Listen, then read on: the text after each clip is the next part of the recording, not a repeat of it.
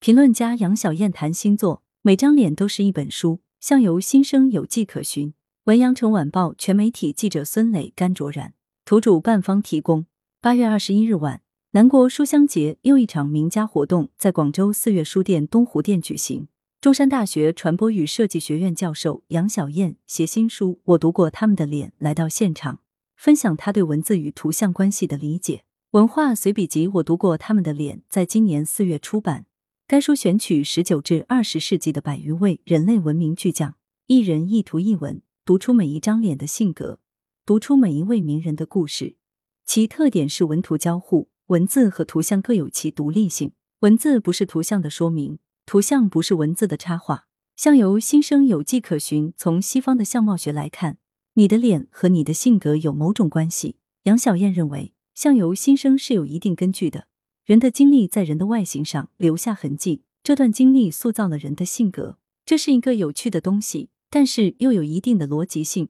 从画画的角度来讲，我们通过一个人的形象寻找他的个性。长久以来有一个误解。读书一直都被建构为一项超脱于肉身之上的精神实践。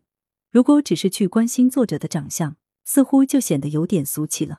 杨小燕引用德国启蒙学者利希滕贝格的话：“世上最值得玩味的表面，乃是人的脸。”他认为，把人脸视作身份符号和表情载体以及在线场所，有力的揭示了人脸的社会性与文化意蕴。是不是圆滑的人长得都圆一些，尖酸的人长得尖刻一些？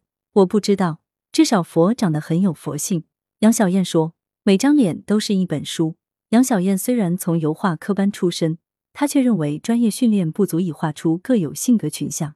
为此，他开始一场以脸为书的实验，离开照片式的精确写实，用寥寥数笔画出名人们独特、深刻甚或象征性的一面。甚至还尝试用克利的风格画克利，用格里的风格画格里，用康定斯基的风格画康定斯基，用贾科梅蒂的风格画贾科梅蒂。中山大学传播与设计学院副研究员郑子玉认为，杨小燕所绘的人脸有辨识度，但不是以照片式的肖像呈现。杨小燕对视觉真实的理解，并非是基于透视法的还原，而是在充分阅读书籍后得出深刻感受，通过寥寥几笔画龙点睛。郑子玉说。文字与图片塑造文明。杨小燕认为，文与图是一个漫长的关系史。在印刷时代，文字是占统治地位的符号载体，但是图的历史要比文字的历史要漫长。山顶洞人时期就出现了图画，这说明在远古时期，人类文明的发源是先有图而后才有文字的。到了数字时代，通信技术的进步带来传播媒介的迭代，社会进入读图时代，图的重要性凸显出来。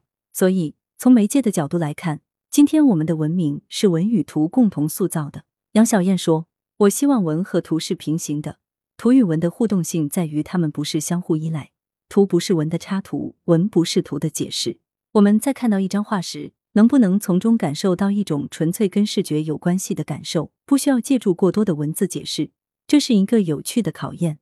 我读过他们的脸，并不是为名人立传，而是通过极其个人化的独特视角。”用简约的线条读出他们的脸，用诙谐的文字体现他们不为人知的真实侧影。来源：羊城晚报羊城派，责编：李丽，校对：谢志忠。